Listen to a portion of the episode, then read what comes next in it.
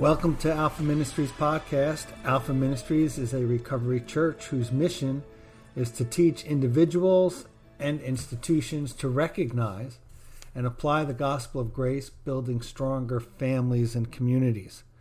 Today's podcast is sponsored by TGB Web Media, a top rated New Jersey SEO marketing and WordPress web design company for businesses, churches, and nonprofits. Their contact information is in the show notes. Thank you, Dave Butler and TGB Web Media, for your sponsorship. Today's podcast is part five of the Walking Backwards series John is teaching Sunday mornings at Church in the Woods. John focuses on the lies attached to human suffering and how the grace of God meets our needs in the midst of our suffering. Without further delay, here's John.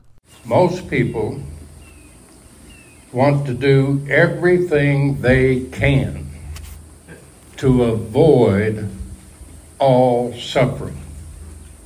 Would you all agree with that? Hmm?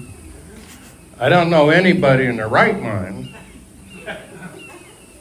Well, we'll put it that way. I don't know anybody in their right mind. I don't know anybody in their right mind that looks forward to suffering. Okay, that, that just doesn't happen.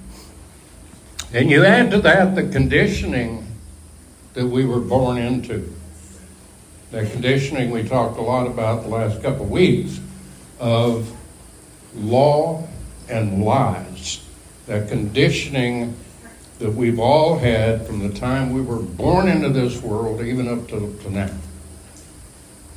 That conditioning makes all of us, in a sense, little Pharisees. Did you know that? Did you ever think of yourself as a little Pharisee? Hmm? Yeah, you are. You were born that way. So, what Jesus had to say to the Pharisees in that scathing rebuke in Matthew 23 unfortunately applies to our old lifestyle and our flesh as well. He said there are three qualities of a Pharisee that we need to watch out for. The first, he said, is that they say and do not.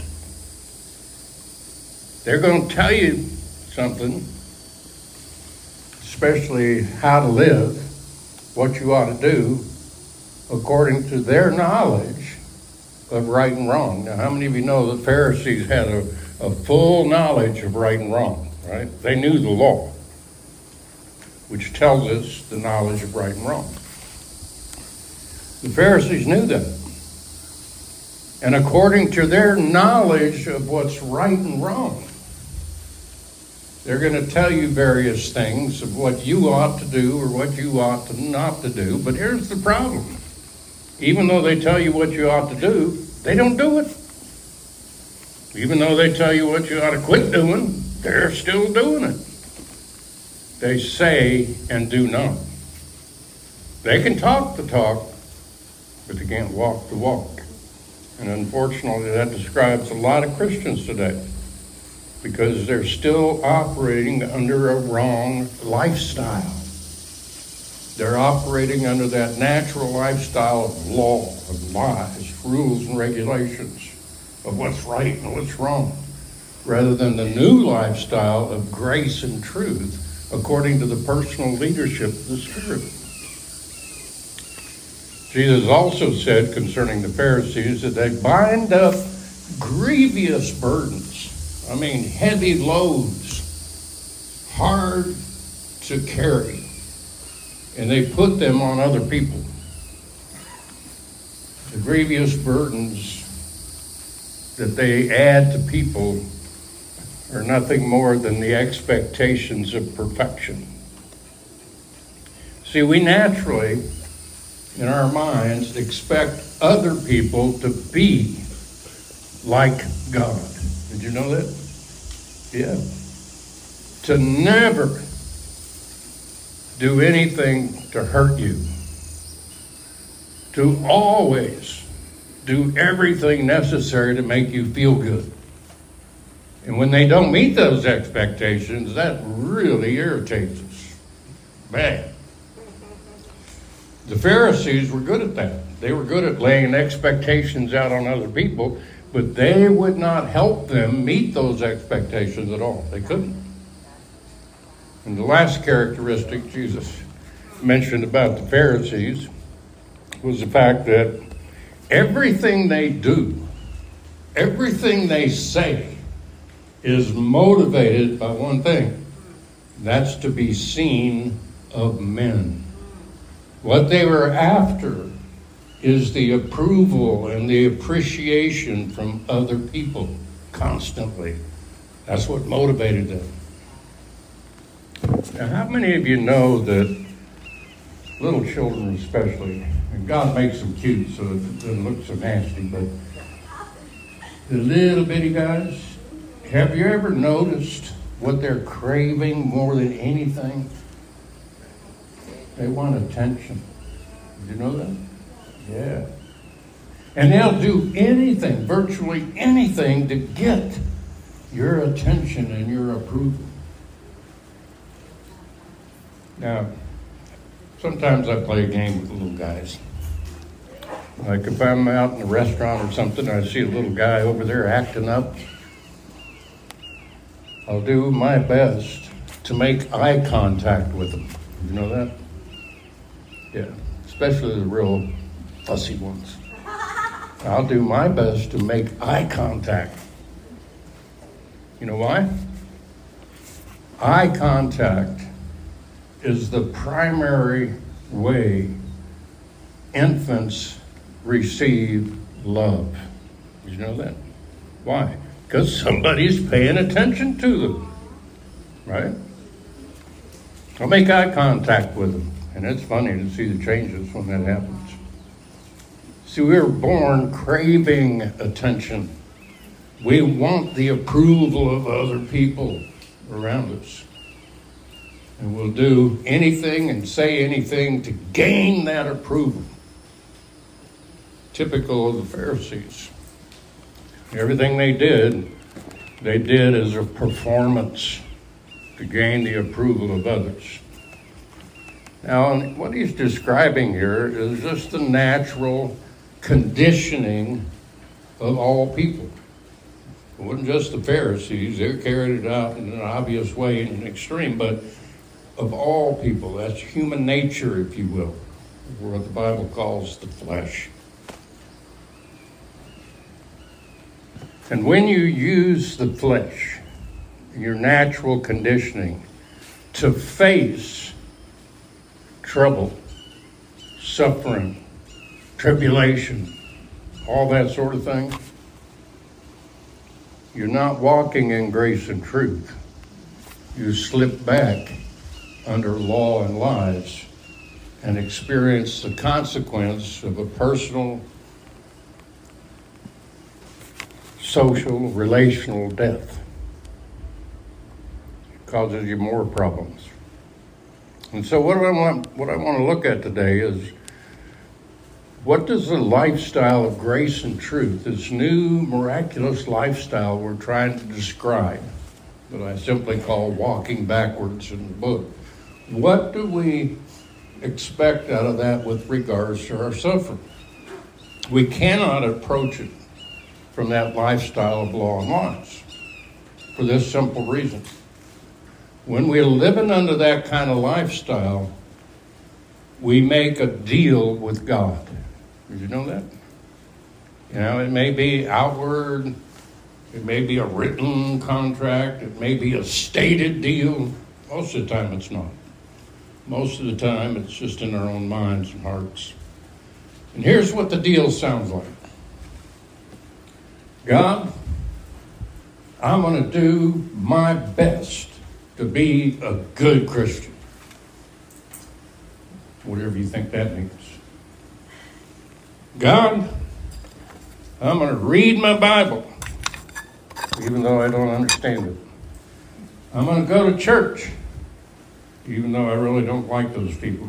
I'm going to do wonderful good works, even though it's a real pain in my butt mean, nobody appreciates it.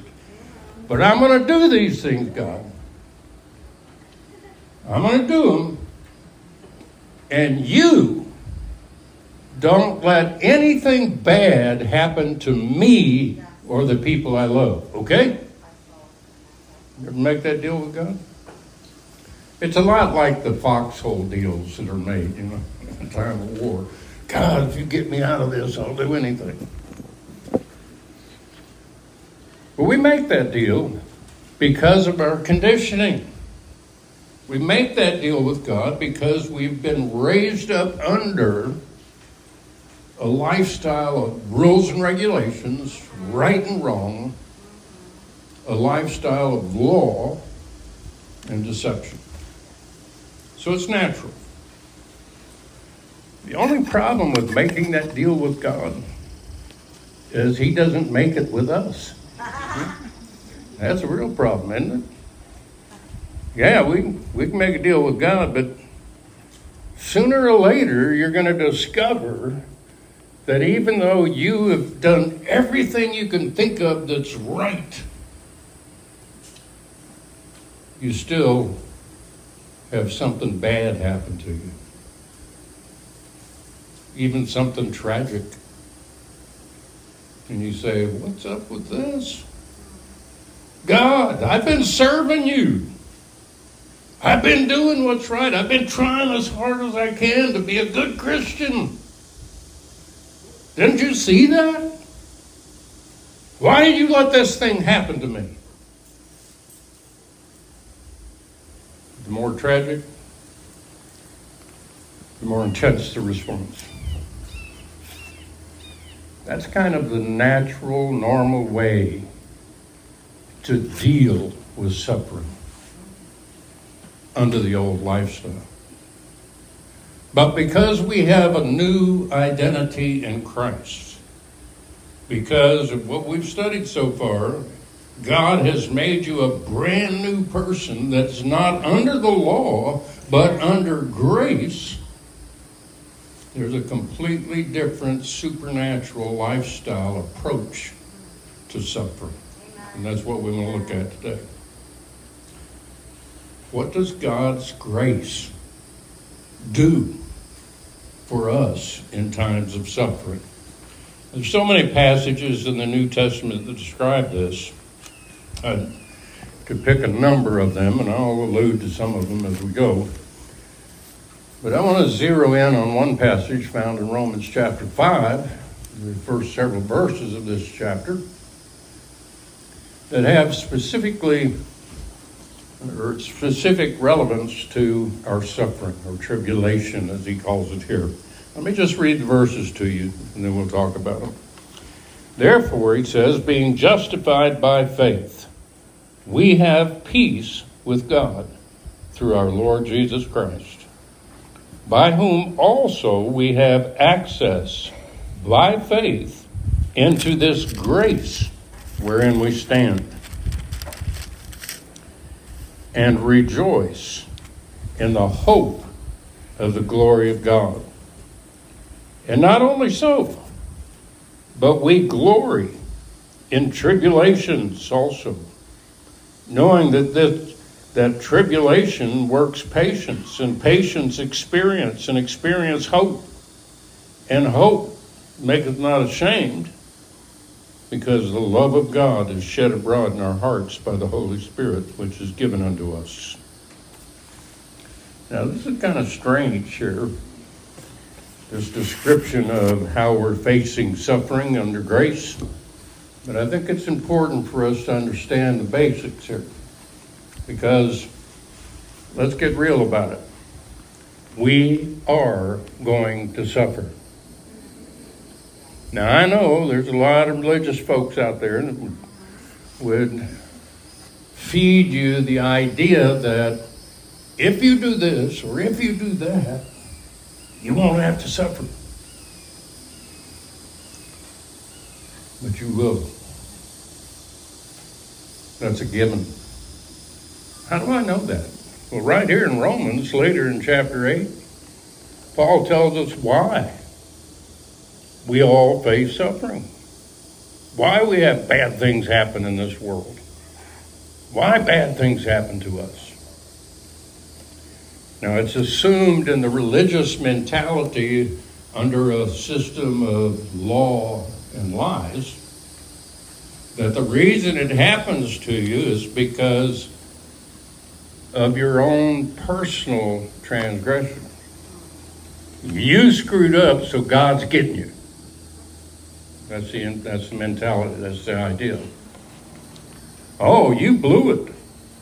You didn't do what was expected. And so God's getting you. Or you did something that's off the charts. You went beyond. God's going to get you for that. And that's why you're suffering.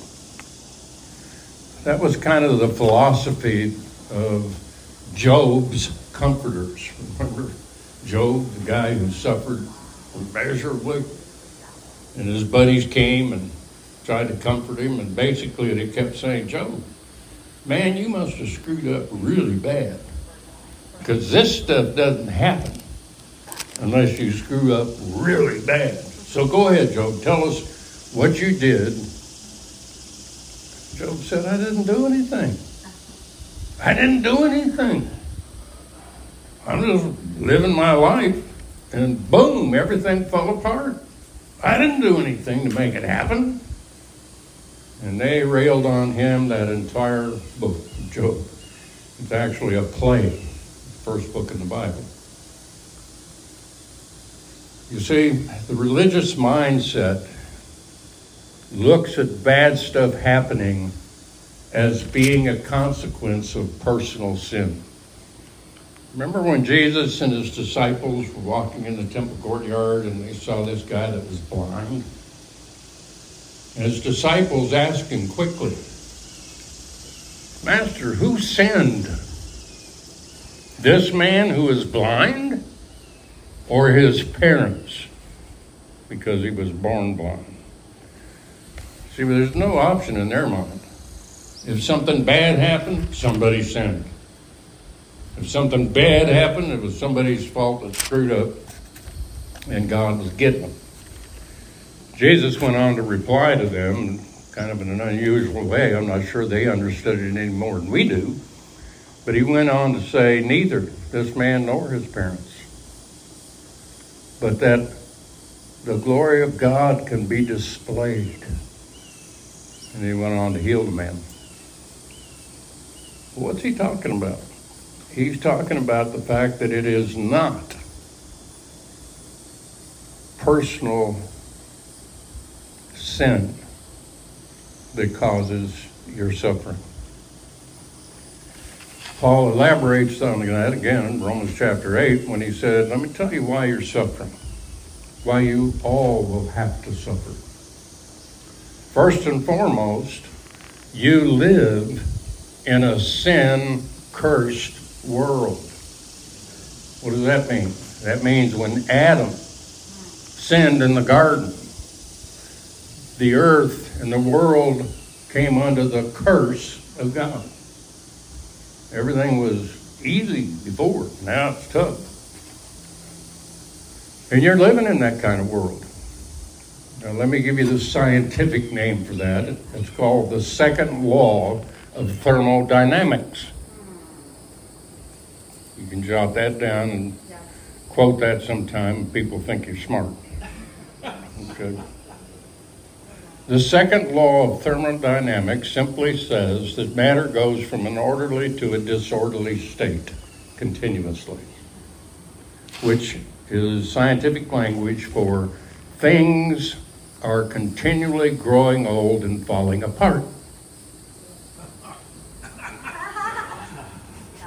And that's why you suffer. Yeah, you take that brand new appliance or a brand new car or in our case, a brand new soundboard, right? Brand new. And it quit working. It fell apart. Second law of thermodynamics. Well, why did that do that? Oh, well, I know why it fell apart. It was David's fault. He sinned, right? It fell apart because we live in a sin cursed world that's falling apart at the seams.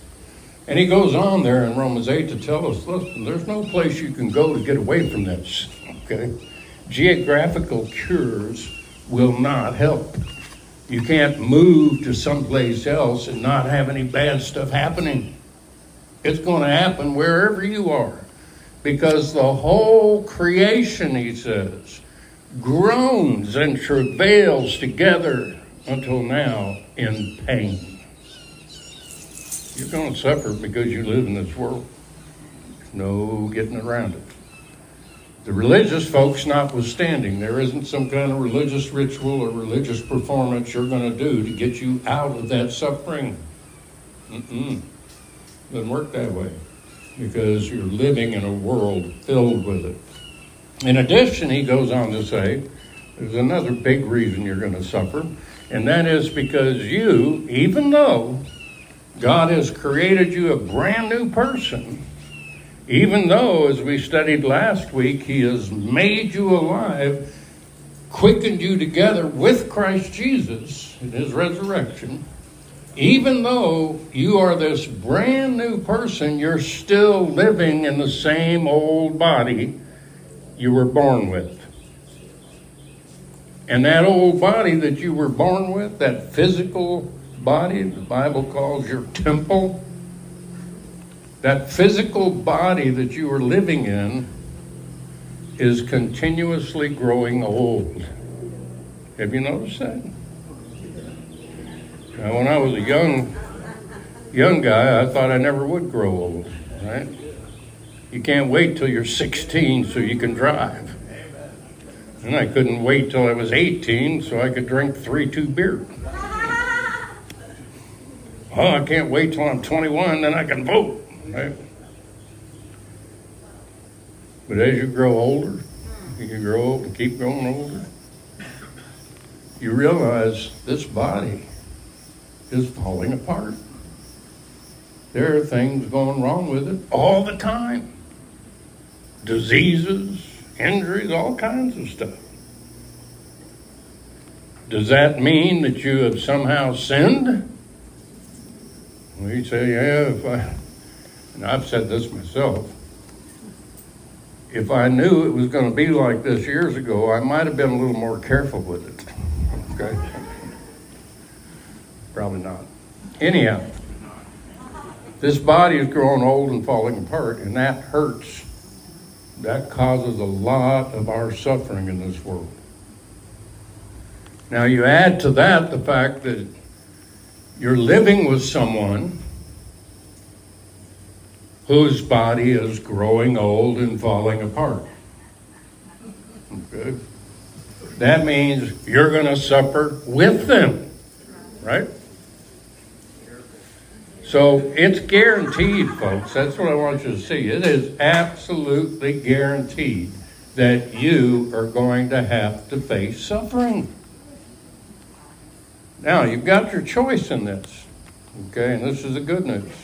You've got your choice. You can either face it under your natural conditioning of a lifestyle of law, rules and regulations, or you can face it in the supernatural lifestyle of grace and truth. That's your choice. Okay, and I want you, from this passage here this morning, I want you to see how you make that choice. Okay? So you can quit responding to suffering out of the natural lifestyle of law and begin to respond to suffering out of a lifestyle of grace. So let's go back to our text here for a moment. He says, therefore. Now, the reason that therefore is there. Remember, whenever you see a therefore in the Bible, you stop and ask, what's that therefore, therefore? The reason that therefore is there is because he's summarizing everything he said previously. And what he said previously was all about Father Abraham, the friend of God, who continued to believe God, who exercised his faith in God's promise. And because of that, his faith was counted to him, imputed to him by God as righteousness. God made him absolutely righteous because he believed. Well, that's happened to you. Did you know that? Yeah. When you exercised your faith in God's promise in his Son, Jesus Christ, you were made a brand new person that is absolutely righteous. That's true. And you have peace with God. Now, when that happened, in your experience, absolutely nothing happened to your body. Did you know that? It's the same old body it was before. And that mortal body it's referred to, that sin cursed mortal body, has all that conditioning that you've experienced all your life under law and lies still stored within it. Scientists suggest that our memory is in literally every cell of your body. Every cell of your body contributes to your memory. This physical body that we inhabit now still has all that conditioning, still has all those coping strategies in place. That's what's natural to us, not the supernatural lifestyle. So, again, how are we going to switch out of that?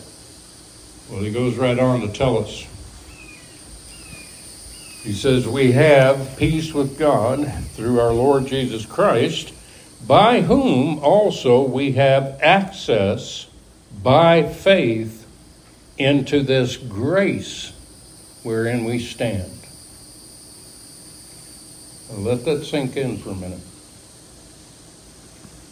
How do you get into a lifestyle of grace and truth? And out of this old lifestyle of law and lies, how do we get into that?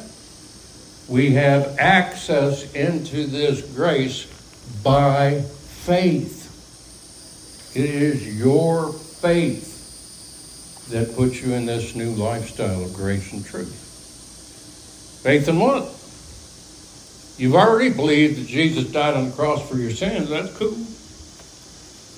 That made you a brand new person. Now, what are we to believe in? See, I had that trouble early on. I thought, man, I can't, you know, I believe Jesus died on the cross for my sins.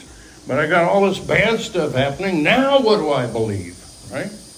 I can't just believe Jesus died on the cross for my sins. That didn't do any good. Now what do I believe? You see, there's a whole thing, whole list of things for us to believe about ourselves that we believe to gain access into grace. And that's what we're talking about now. How, how do we do that?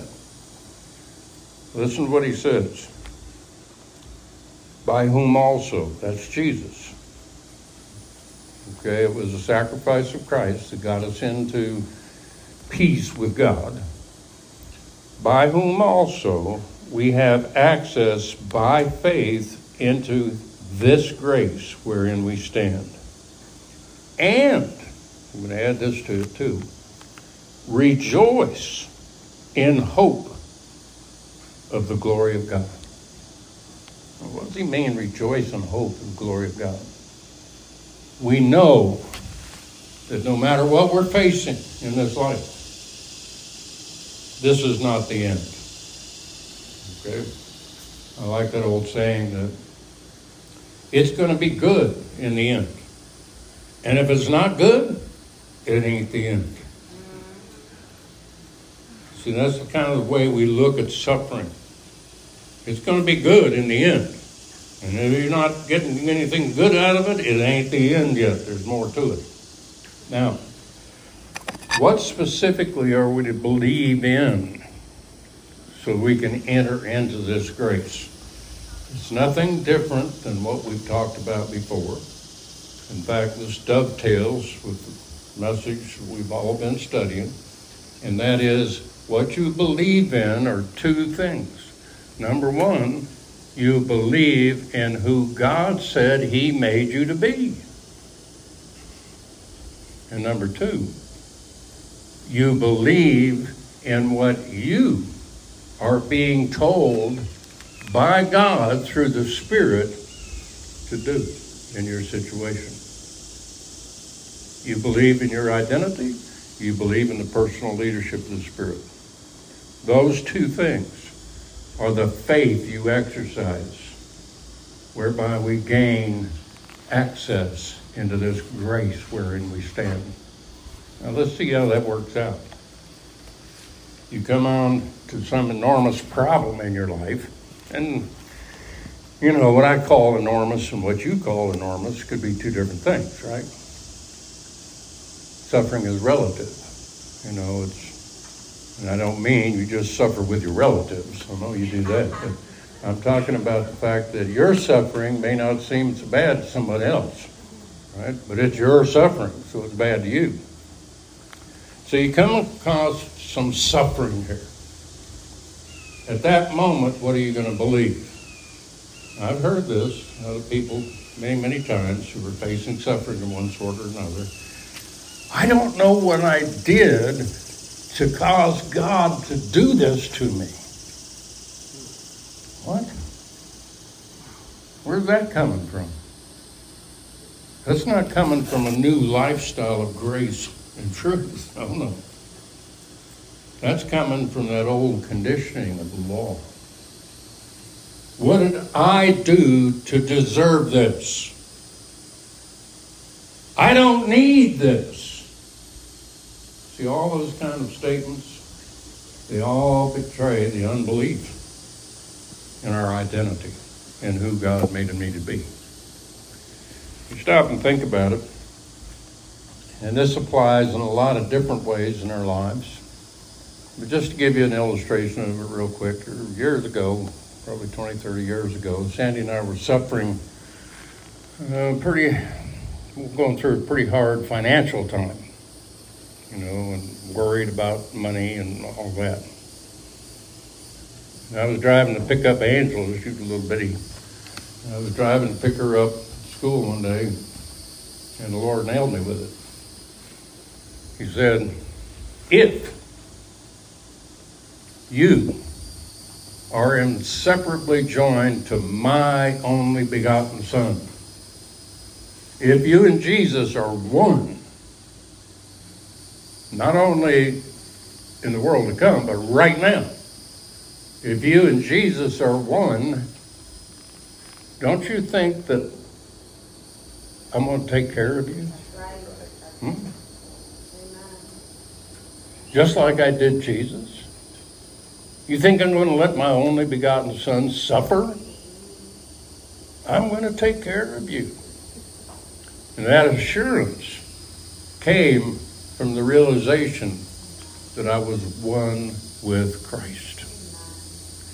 And in addition to that, he said, Don't you believe because you're one with my son Jesus that I will give you the power to do what I've called you to do? Amen. To love other people? Don't you believe I'm going to give you the ability to do that? So I had to come back to, yeah, I believe who I am and the personal leadership of the Spirit telling me what to do in any given situation. To enter into grace Amen. as a lifestyle requires faith. So faith is not a one shot deal. Oh, I trusted Jesus when I was a kid. Well, what about today? What about right now? Are you trusting Him and what He's done to make you a new person and what He's guaranteed to you?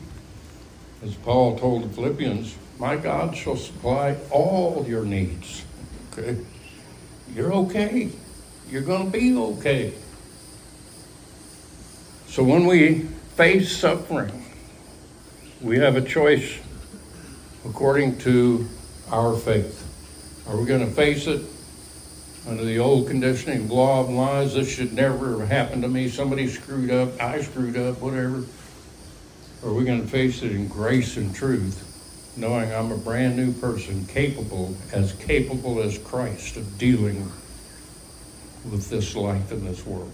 Now, notice how Paul works this out in these next few verses. And these, these are really interesting to me because they build on each other.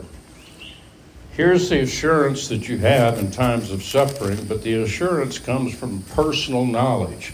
It comes from what you know. Okay, listen to what you know. He's going to tell you right here what you know in times of suffering. He says, and not only so, but we glory, we rejoice in tribulations also. oh You mean we don't just rejoice if we don't have tribulations, see, that's normally the way I rejoice. If if I don't have a tribulation, I rejoice.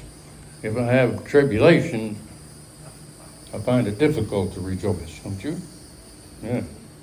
But here he says, and we rejoice. That's living in a grace, grace and truth lifestyle. It gives you the ability to rejoice in tribulations also not just in what God has done for you, but now what He's going to do through you. Knowing that tribulation works patience. How many of you want patience? People are scared to ask God for patience, aren't they? Why? Because tribulation works patience. Actually, the word patience literally means endurance.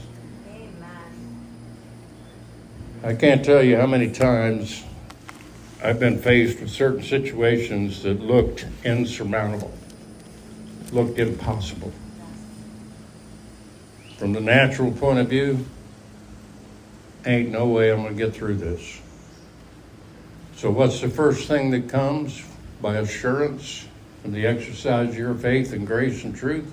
The first thing that comes is you can make it, you can deal with it. You're going to get through this. This isn't the end. Okay? You're going to get through this. Why? Because tribulation, the suffering, works in you endurance.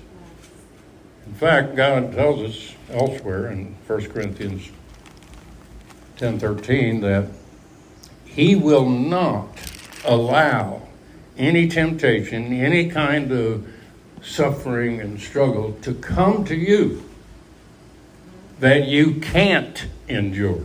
Did you know that? No, it's guaranteed.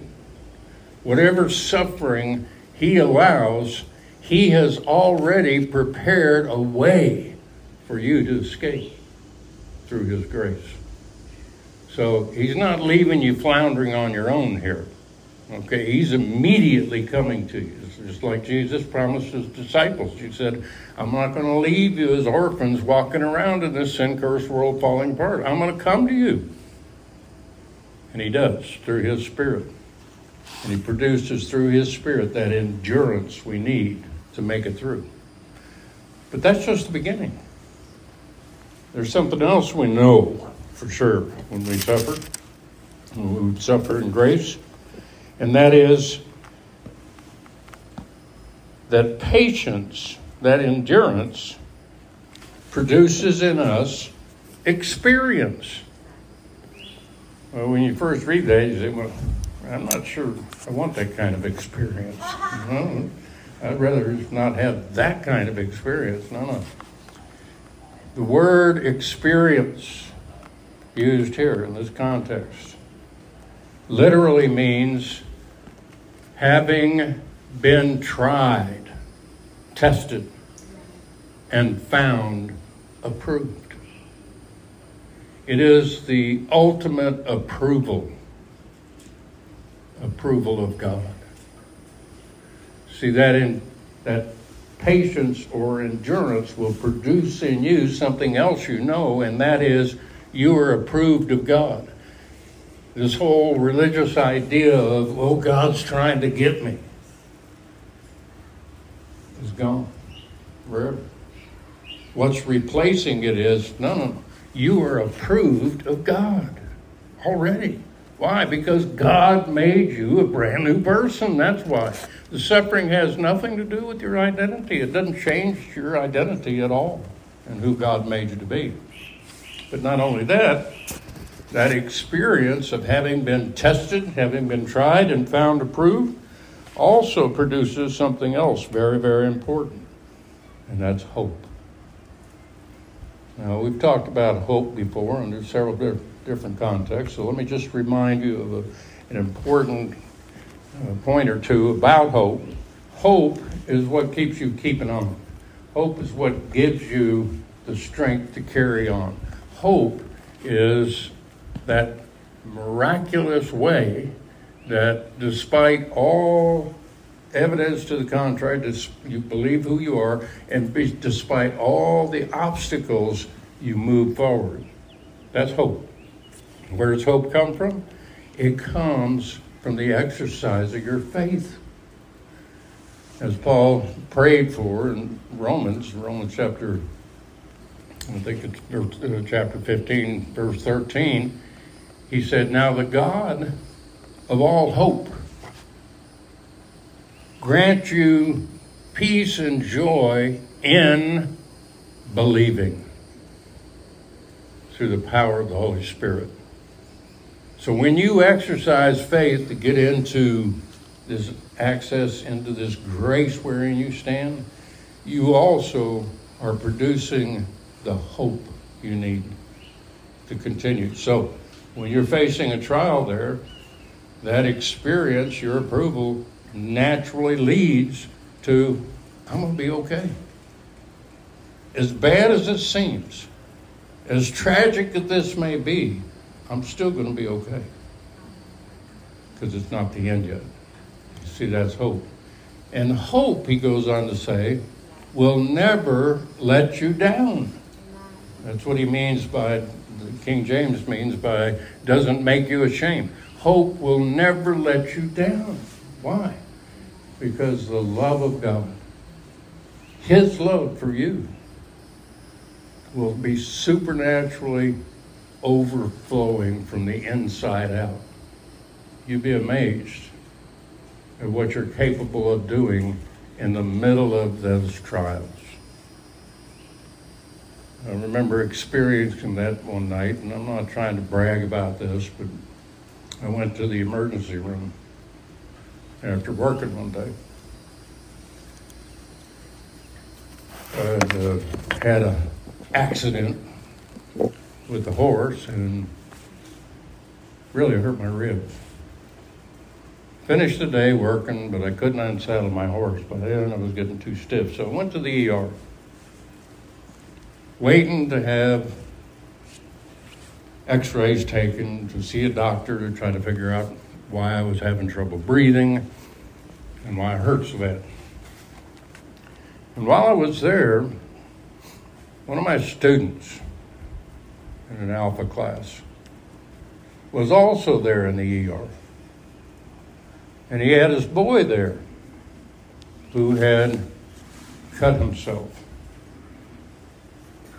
and was about to have stitches. And the little guy was trying to be brave, you know, but he was struggling with it. And so this student of mine asked me while we were waiting if I would mind going over and praying for his boy. Now, I was having a heck of a time breathing, much less praying. But what the Lord did for me at that moment was give me hope. So you're going to be all right. Don't worry about it. You're going to be fine. Get your butt up and go pray for that kid. All right. And I did.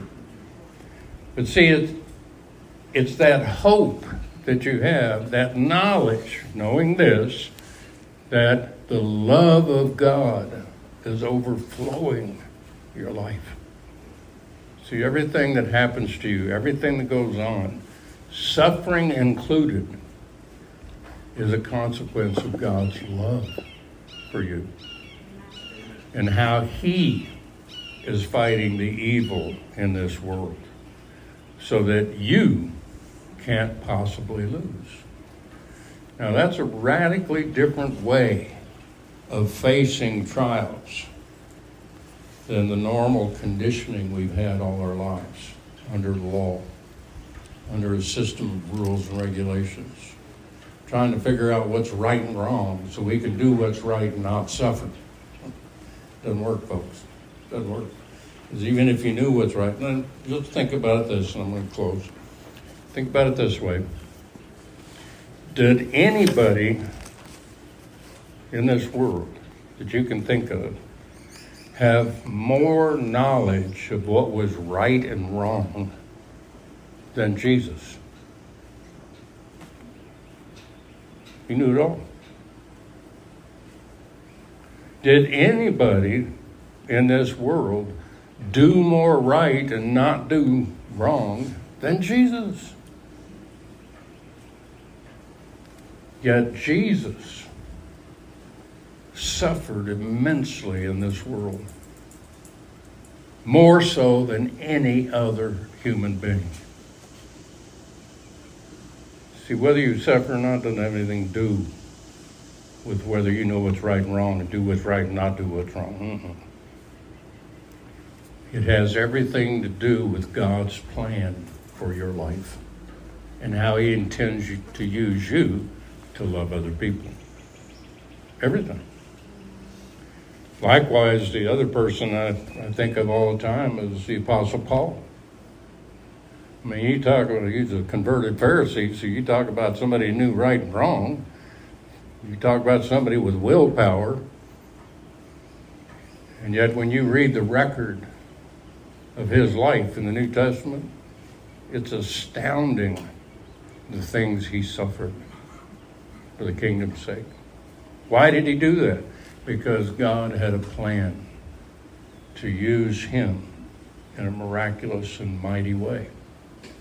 You see, bottom line is that God takes all our suffering, all our garbage, and He grows roses out of it. He makes it worth it. We'll talk more about that a little later on. But for right now, I want to leave you with this idea. Rather than to face your suffering according to your natural coping strategies under the law and knowledge of good and evil, change your thinking. That's called repentance, by the way, in the Bible. 180 degree change in your thinking to focus on facing those trials under grace, just like Jesus did, just like Paul did. Facing those trials under grace with a supernatural comfort of the Spirit that God has given you. Let's pray together. Father God, I thank you and praise you for all that you've done for us and your Son Jesus. And I ask you, Lord, to continue to teach us now as we go our separate ways. We ask for your grace and mercy to be upon each one here. For it's in Jesus' name I pray. Amen. Thank you again for listening. If you want more access to Alpha Ministries teaching, you can like us on Facebook, subscribe to our YouTube channel, and visit our website. All times and dates for services and other events are on our website listed in the show notes.